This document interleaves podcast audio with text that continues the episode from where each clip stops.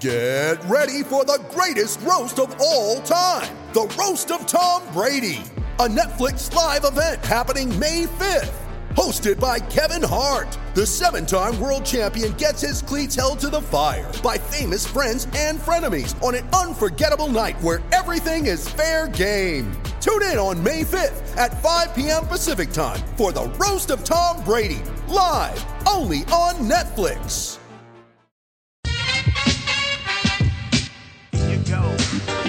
Go.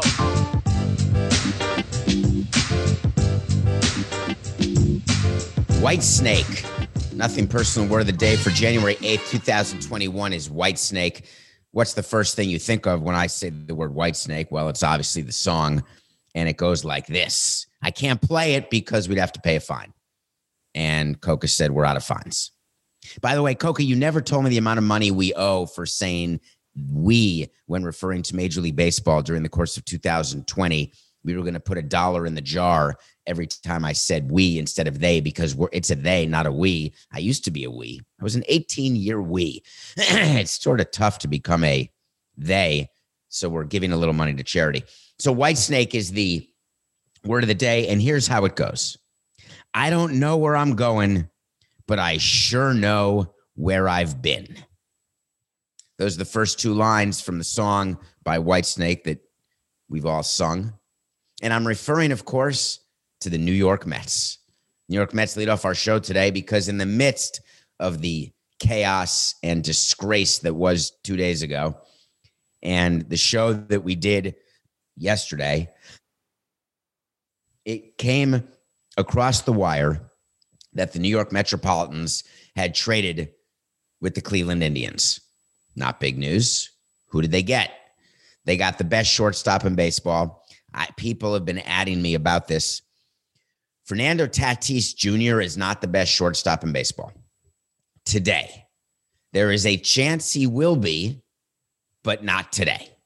Today, Francisco Lindor is the best shortstop in baseball. Francisco Lindor, the the player for the Cleveland Indians, the player who was not traded a year ago, who we said should have been traded a year ago, the player who was not going to be re-signed by the Indians. So they said, "Uh oh, we better trade him." So they made 29 phone calls to see who would be interested in taking on Lindor, best shortstop in the game, with a salary of about call it 20 million dollars this coming year. It has not yet been decided in arbitration what his salary will be. He's in his final year of arbitration before free agency. So any team acquiring him only gets him for one year. Does this sound familiar? Going into the hot tub time machine to the Mookie Betts trade last offseason when he was traded by the Red Sox to the Los Angeles Dodgers.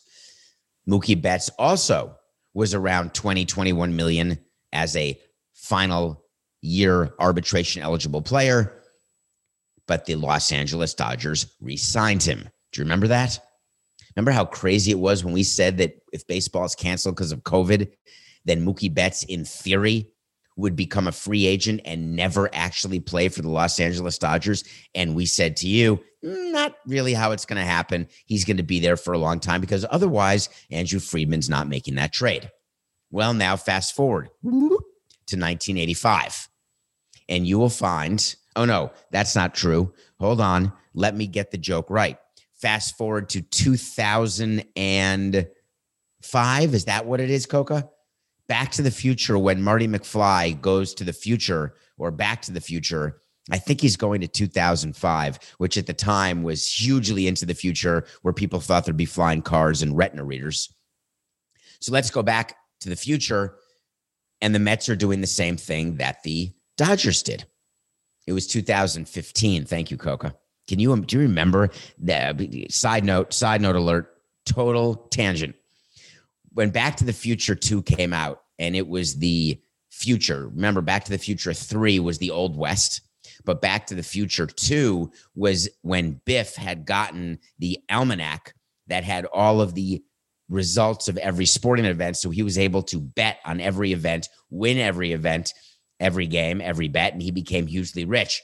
And this future world where Marty McFly and Doc had to go forward, played by Christopher Lloyd and Michael J. Fox, had to go forward was 2015. And if you watch the movie, what is staggering about 2015 is it looked nothing like what 2015 actually looked like because 2015 looked sort of like 1985, just, you know, different kind of cars, I would say. But now when we do movies, movies about the future, like Blade Runner 2049, although I may have that wrong, is that the name of the movie? Or is it 2089? Let's pretend it's 2049 for Blade Runner.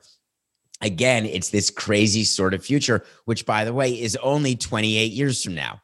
So remember, 28 years ago, 28 years ago was, wait for it, 1993. That's not that long ago, is it? Is that much different? The year before the OJ Simpson Bronco chase? It's just crazy how time just changes in such increments that it feels like it's changing altogether very slowly. And then you take a point in time in the future, you go to a point in time in the past, and then you evaluate the differences. So, anyway, we're going back to the future, and the Mets have acquired Francisco Lindor in what Mets fans are calling the greatest trade acquisition since 2008, which is 12 years ago, 13 years ago. I'm completely blanking on the 2008 trade right now. That was a big trade when they acquired. Was that when they acquired Robbie Alomar by chance? I don't think that can be true. That's not far enough into the past. But there was a big trade the Mets made in 08. Coca, help me. I'm falling. It's Friday. I'm falling like the bluebells. I'm falling. Anyway, so the Mets make this trade. I guess why wasn't the Brodie Van Wagenen trade for Edwin Diaz and Robinson Cano known as the biggest trade ever? I think it's the biggest trade since the Cano Diaz trade. Now, just because that trade didn't work, that doesn't mean it's not a big trade. It's just a failed trade. So the Mets take on Francisco Lindor. They get him for one year. Everything's fine. They also get Carlos Carrasco. Carlos Carrasco is a middle of the rotation pitcher who has a sub 3 RA for the Cleveland Indians last year, 33 years old. He's got two years left on his deal at, let's say, $23 million total over the two years. Not totally outrageous. He has a third year club option, which would be in 2023. Not totally outrageous. So, is this the greatest deal in Mets history? Are the Mets now on their way to a World Series? So I went on CBS Sports HQ and I did not sing Here, Here I Go Again. I wanted to. But let me just put a tiny bit, a, just a tiny bit of cold water on the trade. Forget that the Mets sent back Amed Rosario. Doesn't really matter. Forget the fact that they sent Andres Gimenez, who actually has a chance to be a good shortstop. Coca, thank you. The OA trade. Thank you. You're hello. It's Fridays, like 10 seconds behind. The OA trade was not Robbie Alomar. It was Johan Santana. Thank you. So Josh Wolf and Isaiah Green are the other two players going back to Cleveland. So there's four total players going to Cleveland, two total players going to New York. So here's the bit of cold water. Francisco Lindor is not a one year rental for the Mets. You heard it here first. The Mets will sign Lindor to a long term contract extension. No matter what Sandy Alderson said when he met the media, which, by the way, was embarrassing in its content. He said, we acquired Francisco because of his presentability and the possibility that he could be a Met long term. There's no guarantee of that. It's something we will approach in the next few weeks. At this point, we felt comfortable giving up the group of players we did for both Lindor and Carrasco. We gave up a lot of control for short term control, but I think we're comfortable with that and what we might be able to do going forward. If your BS meter isn't up, then you haven't been paying attention to nothing personal. First of all, let's examine Sandy's comments pretty carefully. He said it's something we will approach in the next few weeks. Is anything going to be different about Lindor in the next few weeks than it is right now? I'm just curious. When they approach Lindor, sometime in the month of January, early February before spring training, which is what code for the next few weeks means, because they want to get the extension done before spring training so he doesn't have to meet the media and have the distraction of saying, Oh, you're going to be a free agent. Oh, do you like it here? Oh, would you consider signing long term? Oh, is there another place you'd like to play? but they're not going to learn anything new about him personally. It's not like they're going to live with him for a year in the clubhouse and then make a decision. There is nothing that will change between today and the next few weeks with the Mets brass and their desire to sign Lindor. So why not come out and say, we have an agreement with Lindor long term, and that is why we made this trade? Because that would be a violation of the rules against tampering in Major League Baseball. You are not allowed to speak to a player who is not on your roster officially in MLB's computer about any sort of contract, period. When you trade for a player, you remember we told you this. The way it works is when you trade for a player, that player gets eliminated off the Indians roster and added to the Mets roster. And it's done on a computer. And that's when a trade is official, when that player is on his new roster. Once the player is on your roster, you then have the ability to talk to him and negotiate with him and sign him and trade him or release him or waive him, do anything you want. But in real life, the Mets spoke to Lindor and to Lindor's agent prior to making this trade. I guarantee you, because they do not make this trade until they know that Lindor is interested in a long term deal with the Mets. Yesterday, I went on Canada radio and made a bit of a stink because the Blue Jays fans were upset that they didn't get Lindor because apparently they were one of the finalists to get Lindor. And I said, don't blame Mark Shapiro, the president of baseball operations, because the reason the Blue Jays were not able to consummate a trade with the Indians is simply not that they weren't willing to give up what the Mets gave up. They were. It's that Lindor was not going to sign with the Blue Jays long term. And that trade only makes sense giving up what the Mets gave up, however little it was, for the Blue Jays to match that. They also wanted to make sure that they would have Lindor long term. And if they didn't want Lindor long term, then they were not going to give up as much as the Mets gave up, even though it wasn't that much. Do you see the subtle difference there? As a team trading a player like Lindor, the Indians want to get as much as possible in return. The way to get as much as possible is to have it not be a one year rental, it's to have it be a long term asset for the acquiring team. And that's what Lindor will be for the New York Mets. Makes perfect sense to me. So there are people all over talking about the trade. Chris Antonetti, the president of baseball operations for the Indians, said he cried. I've traded a lot of players in my time a lot of great players. Mm, I'm trying to think of did I cry? No, no. Was I upset that we had to trade Miguel Cabrera? Yeah. Did I really want to trade everybody in 2006, Carlos Delgado and everybody else we had to trade from the 05 team when we were trying to repeat from 03? Yeah.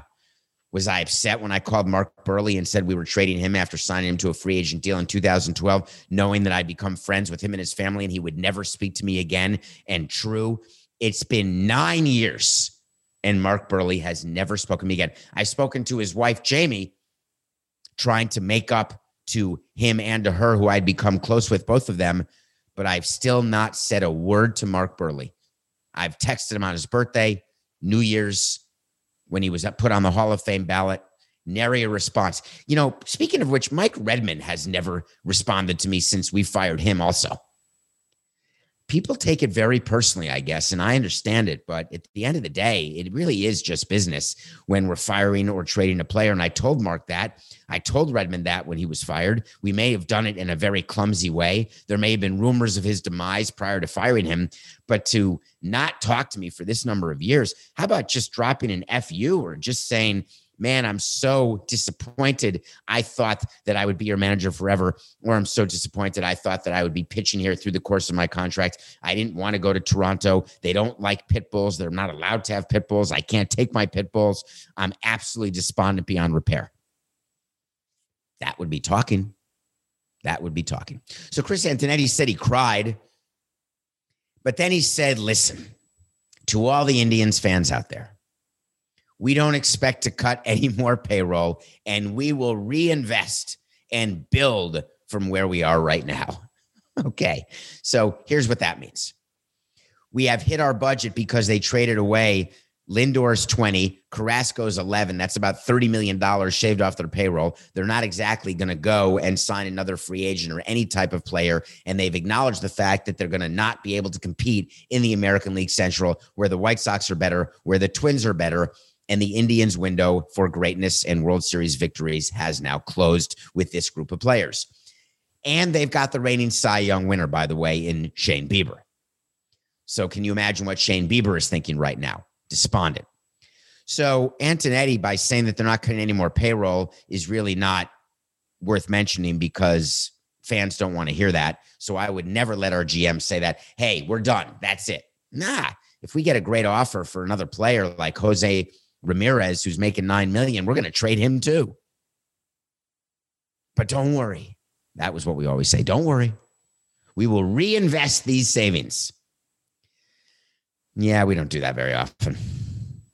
Another buddy, another buddy, another buddy, another person was interested in this trade because they felt that uh here's the question. I found today's Lindor's trade very underwhelming for the Cleveland team. Do you think if they would have traded him last year to the Dodgers, they would have received a package of Gavin Lux and Julio Urias for the extra year? Well, I appreciate you asking that, Mario.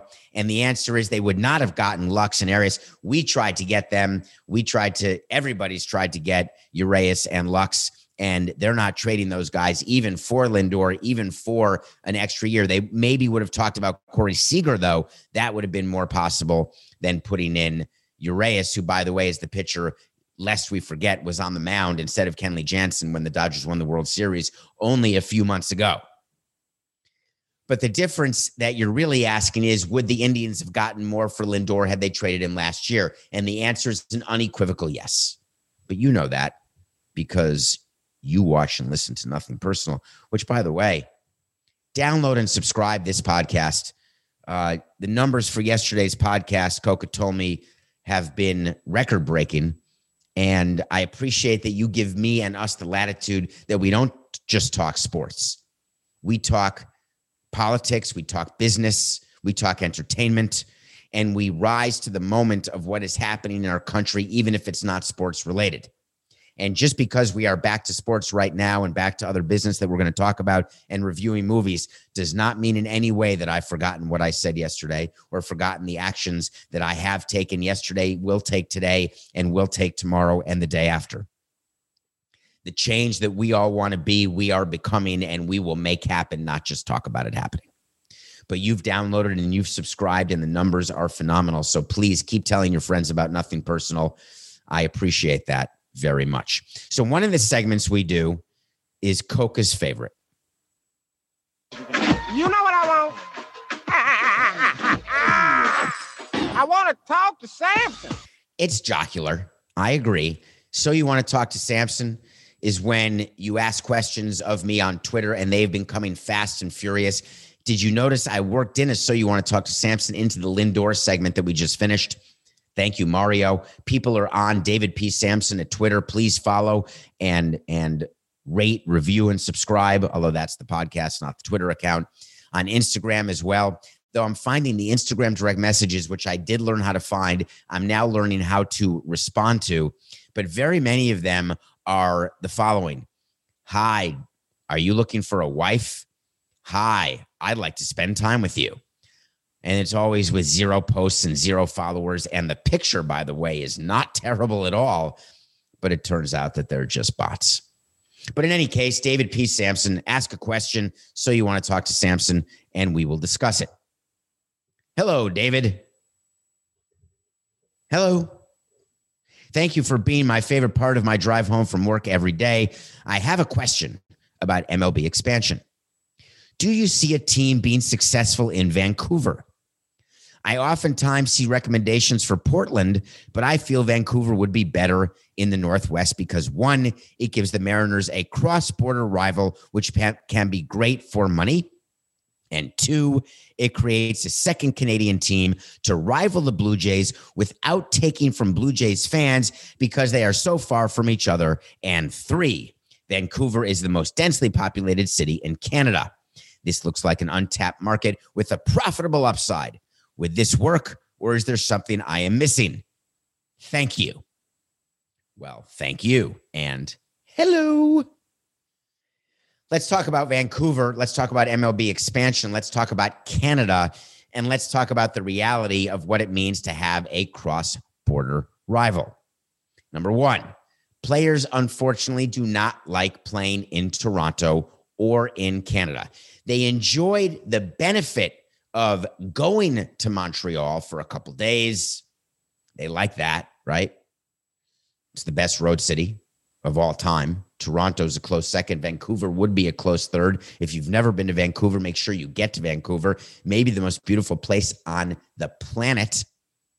Clean and wonderful. But the reality of a cross border rival is forgetting the fact that the border's closed and right now you can't even get to Canada or get back. We're all going to get vaccinated and the borders will again be open. The fact is that when you are passing in and out of customs, what you have to do when you go back and forth to Canada, it is an extra step that players in general don't like. Secondly, when you are in Canada, you are dealing with a completely different healthcare system, a completely different educational system. Not better, not worse, just different. So we always had a hard time getting players when I was in Canada to make it their off-season home. And one of the things that baseball always is trying to do is to get players to live where they play. As a front office, we try it. As a league, we try it because it is far better for all the teams to have its players close during the offseason for monitoring purposes, for health purposes, for preparation purposes. That is why Florida is such an advantage and why it's great to have big league teams in Florida because so many of our players would live close to our spring training facility or in Miami. And it would make it so much easier and more cost effective and efficient to take care of the team as a 12 month going concern versus just a regular season going concern. Very few players, if any, would relocate to Canada. Next, there is no extra money that comes from having a team in Vancouver versus Portland. The question is Is there less money? And the answer is yes. Because when you are doing a Major League Baseball national broadcasting deal, you want as few markets as possible that are not quote unquote, that are not quote unquote Nielsen counted. What a Nielsen counted market, a Nielsen rated market, is that you've got 30 teams in MLB, but 29 because of Toronto markets. The Canadian market doesn't count. They do not want to make it 29 out of 31 or 29 or 30 out of 32 when they expand to two. That is why Vancouver and Montreal are truly at the bottom of the list of expansion. That is the main reason is broadcast revenue. Because if you are going to split your broadcast revenue and Montreal, when it was a team, Toronto is a team, they get 130th of that revenue. You want there to be concomitant increase in the national broadcast revenue pile. Now, Speaking of broadcast revenue, we should mention that there is news breaking right now. MLB had a deal with ESPN that was an eight year, $5.6 billion deal, so around 700 million per year. They are discussing a new deal that is seven years, 3.85 billion, which would reduce the average annual value to about $550 million per year. The reason why this is a lower average annual payout is that ESPN is reducing the number of games that they carry by half. And so, what people are going to be asking themselves is now MLB trying to show that their broadcast deals are not increasing in the way the NFLs are. Are they doing this heading into the collective bargaining agreement? They want to get the lower number on the book so they can say to the players, Whoa, we don't have the money you think we do. And the answer is the players are not that stupid. Bruce Meyer, Tony Clark, the rest of the players union, they understand that the reason ESPN is playing is paying fewer dollars is they're getting fewer games and MLB will sell those games that they're getting back to another content provider. They may sell them to Amazon. They could sell them to Netflix. They could put them on MLB Network and increase the value in the advertising revenue and the sub rates of MLB Network as a channel. What you have to look at when you are examining the broadcast deal, if MLB announces a smaller average annual value of a deal with ESPN, divide the number of games that ESPN used to show by the amount of money. And if the amount per game is the same or bigger, and I'll bet you a dollar it's bigger, that means the rights fees, in theory, have gone up, not down, and owners will end up with more money, not less. So, from a PR standpoint and a negotiating standpoint, it is something that baseball would definitely want out there through Rosenthal. They definitely are interested in continuing the narrative that their money is decreased, that they want to play fewer than 162 games in 2021, that they don't want to pay the full 162 games worth of salary to the players, that they need to have fans in the stands. The all of the narrative that they've been talking about since the pandemic started, don't you think that's gone away? Don't believe that everything is guns and roses and that everything's fine. That's not the expression. That's the band. Um, okay, Coca, bring it to me. What's the expression? Is it roses and daffodils? Don't think that everything is roses and daffodil. That's not it. It's um wine and roses. I can't daisies and dandelions. Is that what it, I can't hear you, Coca? Daisies and roses? I, I literally can't hear what you're saying. Okay. No. Hold on. I'm putting you louder. No. Okay. Oh, shut up and keep going, David. Oh, that's what he's saying. He wasn't answering what it was. Coca wasn't trying to help me with everything being roses and wine. He was saying, Could you please get back to Vancouver for Christ's sake? Hold on. I'm bringing the plane in for a landing on a Friday. So, to finish your question, sir, now I'm going to take one more minute because I want to finish the other part of it of having a untapped market with a profitable upside. Vancouver is most certainly an untapped market with a profitable upside, but that's not really your question. Your specific question is about MLB expansion. And my specific answer is NGTH. There will not be a team in Vancouver. Okay, Coca. I got back to Vancouver relatively not quickly and totally clumsily. When we come back, we are going to review Vince Vaughn's new movie, which I watched by accident. We're going to get a weekend's worth of picks, and we're going to talk about, yes, we are, Deshaun Watson. We'll be right back. This podcast is sponsored by Ramp. Are you the decision maker in your company? Consider this. For the first time in decades, there's a better option for a corporate card and spend management platform. Meet Ramp, the only corporate card and spend management system designed to help you spend less money so you can make more. Most corporate credit cards offer points as incentives, but those points amount to less than their worth in real cash value. Ramp's business cards offer you cash back, real money in your pocket. Plus, you control who spends what with each vendor. And Ramp software collects and verifies receipts automatically, which means you'll stop wasteful spending and close your books in hours instead of days. Businesses that use Ramp add up to 5% to their bottom line the first year. If you're a decision maker, adding Ramp could be one of the best decisions you've ever made. And now get $250 when you join Ramp for free. Just go to ramp.com slash easy. Ramp.com slash easy. R-A-M-P.com slash easy. Cards issued by Sutton Bank and Celtic Bank members of DIC terms and conditions apply.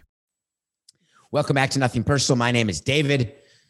Coca and I bring to you Nothing Personal every day, five days a week, 45 minutes. Thank you for your time. We appreciate it more than you know. We respect you more than you know for allocating this time when you've got so many different things pulling on you every moment that your eyes are open. So, you know, we watch a movie every day. You know, I do not watch horror movies. I don't watch slasher movies. I am scared. I admit it. At 5'5, 125, I can get into a small corner. I can hide like the best of them. I have been scared of things, my shadow, my whole life. Scared of the dark, which I'm now getting over, by the way. But I don't want to watch a movie that will give me nightmares. And I do get nightmares, and I wake up uh, by gasping for breath. It's not apnea, but it's like the apnea when you wake up and you can't like that. That happens to me more often than I wish to admit. And it is incredibly scary when you can't draw a breath. I always imagine that what it must be like to drown. It's just an absolute nightmare in terms of of, of, of my nightmare. And I love swimming and cycling and, and all the things that happen in triathlon. But I do think about that. And so I'm not looking for nightmares. What I am looking for is Vince Vaughn movies. And you know, I don't read reviews until after the movie. I don't watch trailers because I am dedicated and devoted to certain directors and certain actors. And if they're in movies or I hear that I should watch a movie or you give me a suggestion that I should watch a movie, I'm going to watch it. So I'm going through and I don't remember whether it's Netflix or Amazon or Hulu. I have no idea where this is. It's a movie called Freaky. So Vince Vaughn in Freaky, I'm thinking I'm about to see some breasts, right? We're going to get freaky. That's what he does. So I start watching the movie and all of a sudden Vince Vaughn is a serial killer. And it is a horror movie, a slasher movie. Basically, it is a satire of a slasher movie. Like Scream, I would say, is how people have described it, even though I've never seen any of the Scream movies, of course. Was it Neve Campbell in Scream? I probably should watch Scream. I'm just, I could watch it like this, maybe with the hand over my face, with my eyes closed, except one little tiny left eye open, which I don't see well out of anyway. I, I actually don't see out of my left eye at all very well. I can't even see the big E at the eye doctor, which is a miracle. I can even play tennis or do anything that requires coordination, but I've just gotten used to everything with my right eye, which is why I can't get LASIK, by the way, which is why I need glasses. Hello. So, anyway, I'm watching through the corner of my left eye, which means I can't see anything. And I'm scared. I'm not laughing. It's a story about a guy in a town who basically goes into the body of a girl and Vince Vaughn, the girl goes into the body of Vince Vaughn. So the girl becomes the serial killer. Vince Vaughn becomes a girl, and you get all the jokes of the body switching jokes where he runs like a girl and talks like a girl and looks at his down at his crotch and says, Oh my God, this is so big and so annoying. How do people deal with this? All of the stereotypes of body switching. Vince Vaughn as the girl looks at her new body and touches her chest and says, Interesting. Everything that uh, it, it was just ridiculous. Freaky was not a good movie. I don't know that it's getting credit for being a good movie. Vince Vaughn, to me, went sideways. My guess is this was a good payday for him. There are some people saying that it's not terrible in terms of the whole body switching part, and Vince Vaughn got to show some acting chops, chops, and those are obviously said by people who didn't watch him in uh, Cell Block 99. He has the ability to be dramatic and to be comedic. And in this movie, I'm not sure he was either. It's called Freaky with Vince Vaughn. And by the way, I should note that the next Vince Vaughn movie he does, I still won't watch the trailer. I still won't read the review. I'm still going to watch it because he's built up at least five cred that's the expression I'll give to an actor or a director or a writer as they build up their credibility with me. It's built up in terms of number of movies I'll watch, even if they're crappy, until I will not give them the benefit of the doubt. Vince Vaughn is at five. After Freaky, we're down to four right now. Okay, we do picks on this show. Yes, we do. We spend a lot of time going through these picks. Hold on one second, Coca. I'm getting out my dart. There's a dartboard in the back of the studio. No. Oh, oh, guess what? All right, we are. We're going for the Washington football team. All right. I had Washington football team and I had the Bucks, Tampa Bay Buccaneers, and the dart just hit the Washington football team. Now I'm kidding. We spend a lot of time on these picks. The picks matter to me. I'm 0 and 2. As you know, we didn't do picks yesterday. The reason I'm 0 and 2 is that's two NBA games since we were back in the new year. But we've got four picks for you today. We picked the first two wild card games two days ago. And today we've got the other four. The Buccaneers are playing the Washington football team, and it's an interesting game. Washington football team actually has a better defense than people realize, even though their offense is terrific. And they're going to go with alternating quarterbacks. And one of the quarterbacks literally is on one leg, not because of the injury that Alex Smith had, because he has a hurt calf the other quarterback whose name completely escapes me. I want to say it's Heinicke or Heineken or Budweiser or Schneikes or something like that. He could end up taking a bunch of snaps for the Washington football team, and they're playing against a team called the Buccaneers, who their quarterback, his his name totally escapes me, but I, I think he's good. And they got him from the Patriots. I just can't remember his name. And uh, they've got a good tight end. They've got great receivers. They are a team on the road having won 11 games favored by eight points. It's a slam dunk that the Buccaneers win, right? Of course. As a matter of fact, Chase Young, who is that great defensive player for the WFT, he came out and said, I want you, Tom. That's who it is. It's Tom Brady, of course. I want you, Tom. I've always pictured when everyone says I want you, I picture the the uh, U.S. Army. The guy said, I want you. So Chase Young spent quite a bit of time speaking to his coach, Ron Rivera, saying, I didn't mean to really give him bulletin board material, but it totally was bulletin board material.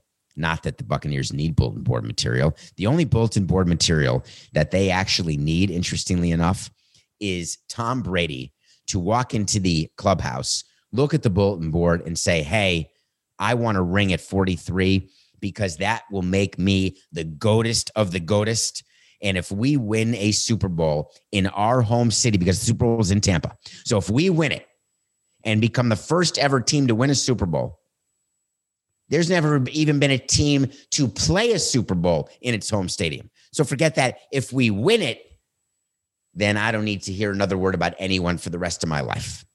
That's true. But I do believe that the football team will cover the eight point spread. So I'm taking WFT plus eight over the Bucks. Titans play the Ravens.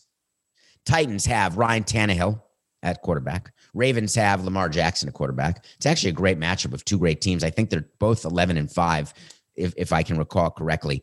And it actually has the Ravens minus three and a half over the Titans. And Lamar Jackson, who is all sorts of excited to play this game, wants to get to a Super Bowl,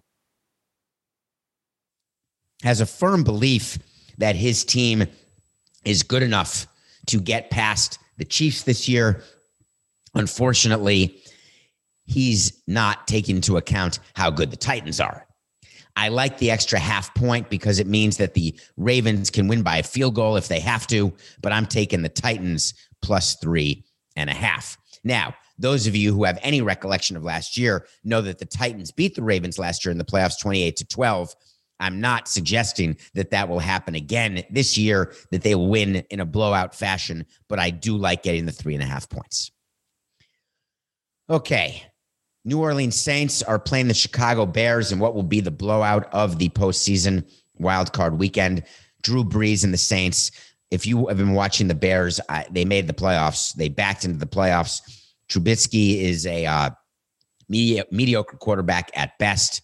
And I can tell you that the Saints, and this game is one that uh, I am going to watch, and it is only interesting to me because there's going to be slime. Remember the segment we did a week or two ago when it was announced that the Saints game, there'd be a playoff game that would be shown on Nickelodeon side by side, not a simulcast with totally different announcers where they're going to slime the players on TV. And every time a guy scores a touchdown, he's going to jump into a bucket of that crud. I think it'll be a blowout game, but if you can, spend some time watching the Nickelodeon broadcast of Saints. Saints minus 10 over the Bears. Take the Saints. Let's get to the last game of the weekend. It's a pretty big one. It really is. The Browns are getting six points from the Steelers, a rematch of week 17. The Browns, who had not been in the playoffs since 2002, against an undefeated Steelers team after 11 weeks, who finished the regular season 12 and 4 losing four to five games heading into the playoffs is not how you want to head in. The team looks more like a nine and seven team than like a 12 and four team. I love that the Browns are getting six points. And you're saying to me they have COVID. The whole team's missing. They have no coach. I do agree that NFL coaching is very important. I do. And I do feel badly that Stefanski's not going to be there, Stefanski. But I'm taking the points. Browns plus six. So to reiterate, that's three dogs we're taking. Is that right, Coca? Football team plus eight over the Bucks. Titans plus three and a half over the Ravens. Browns plus six over the Steelers. Saints minus 10 over the Bears. Three dogs and a fave. That's the nothing personal pick of the day. And it segues us into our wait to see. The wait to see is that Chase Young, who has been providing all this bulletin board material, which really doesn't matter because the Buccaneers couldn't care less, but Chase Young is going to back it up. I am predicting a sack by Chase Young. Now they're going to put all their attention on him because they do not want to see him celebrating any sort of sack, any sort of tackle. I can't find a market. I'm sure there's a prop bet somewhere. But if you're with your friends, I'm setting the market at an over under of a half a sack. Now, you can get a half a sack. If two guys tackle the quarterback at once, the official score in the NFL can actually give half a sack to one guy and half a sack to the other. So by setting the over under at a half a sack, I'm saying that he has to be involved in two half sacks or get his own sack.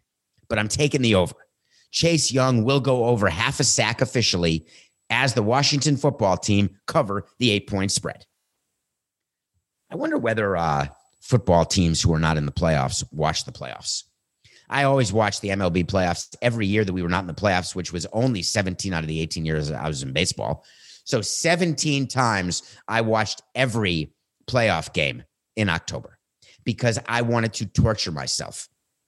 I wanted to watch so I could remind myself why I worked so hard every single day. I wonder if Deshaun Watson is watching the playoffs. Absolutely despondent that the Texans stink, rich beyond belief. Well, we've got an update about Deshaun Watson. We covered him sometime in the last week when we had a word of the day that was called empowerment. And I wanted to know what level of empowerment he actually had because he wanted to be involved in the head coach and GM search for his Houston Texans. He felt as a player that he had the right to be involved. And I said to you, you better be careful if you're the owner of that team and you're Cal McNair. You better be super careful, super careful how much you empower your players because nothing good can happen.